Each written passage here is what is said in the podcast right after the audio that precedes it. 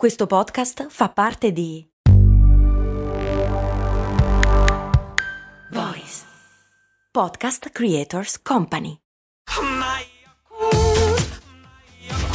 Se a volte ti senti così, ti serve la formula dell'equilibrio. Yakult Balance, 20 miliardi di probiotici LCS più la vitamina D per ossa e muscoli. Sara mi chiede come mai ogni tanto non ci vengono le parole, ci si bloccano lì, insomma ci rimangono sulla punta della lingua. Eh, come mai?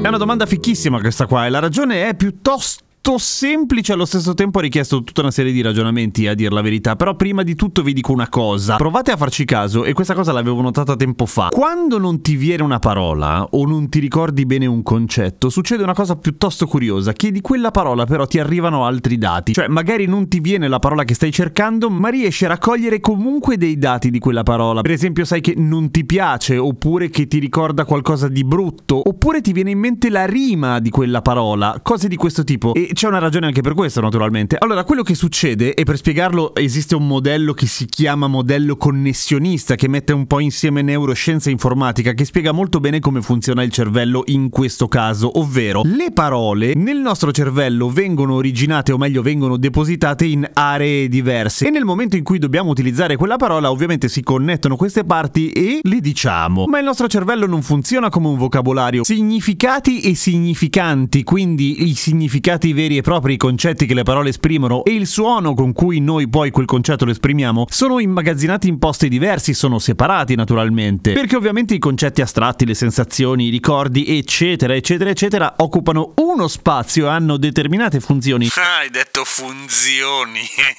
alle quali poi attribuiamo in un secondo momento, ovviamente tutto questo avviene nel giro di millisecondi, però in un secondo momento gli attribuiamo il suono che corrisponde e riusciamo a parlare. Nel senso, l'aspetto linguistico e fonetico, cioè che suono fa quella parola lì, è un po' l'ultimo processo che il nostro cervello fa prima di appunto dire quella parola. È un po' come se gli scaffali in alto contenessero i vari concetti. Il concetto viene spedito verso il basso e passa per l'ultima fase in cui gli viene attaccato il suono che quel concetto fa, perché sappiamo parlare, quindi sappiamo che suono fa. Di solito però, ogni tanto si blocca quel processo lì, perché questa è un'intuizione di molto tempo fa, del 1949, di uno psicologo che si chiamava Donald Hebb, che semplicemente, senza una ragione precisa, ogni tanto il famoso concetto, cioè il significato al quale dobbiamo attribuire un suono, fa una strada diversa, un percorso diverso. Ed è un po' come se rimanesse incastrato, cioè non passasse dalla parte dell'etichettatrice che gli attacca il suono che quella parola deve avere. Per cui ce l'abbiamo perfettamente in mente e come dicevo all'inizio, magari attaccato a quel concetto ci sono tutta una serie di metadati che non sono il suono stesso, ma sappiamo che è una parola che ci ricorda qualcosa di bello, ad esempio.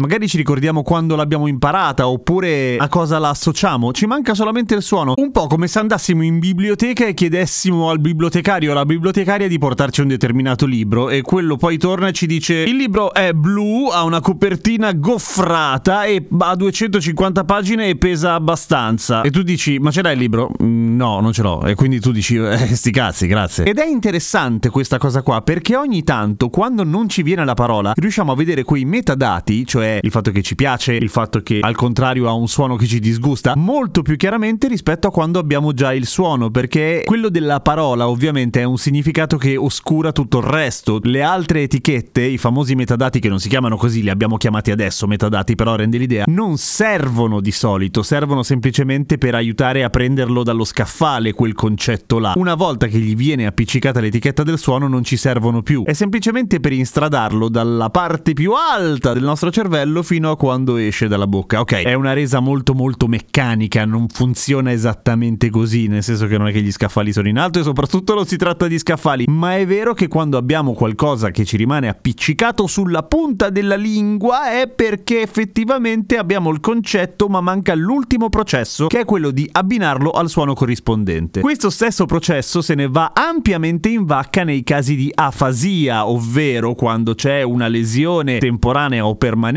a livello neurologico per cui ad alcuni concetti la persona che soffre di afasia in quel momento, si spera in quel momento e basta, associa dei suoni che non c'entrano un cazzo, ma non nel senso che non riesce ad articolare delle parole, ma nel senso che invece di dire a domani con cose molto umane dico a toast farcito con mixer tartaruga, per dire una cosa del genere e chi soffre in quel momento di afasia, ahimè, ed è ancora peggio, si accorge di star soffrendo di afasia di solito, per cui è ancora più angosciante. Ma non c'entra niente col quando non ti vengono le parole, quella è una roba che succede secondo alcune ricerche mediamente una volta alla settimana a tutti quanti, per cui insomma è piuttosto comune, snervante, ma niente di grave. Seguimi su Instagram, sono Radio Kesten, a toast farcito con mixer tartaruga.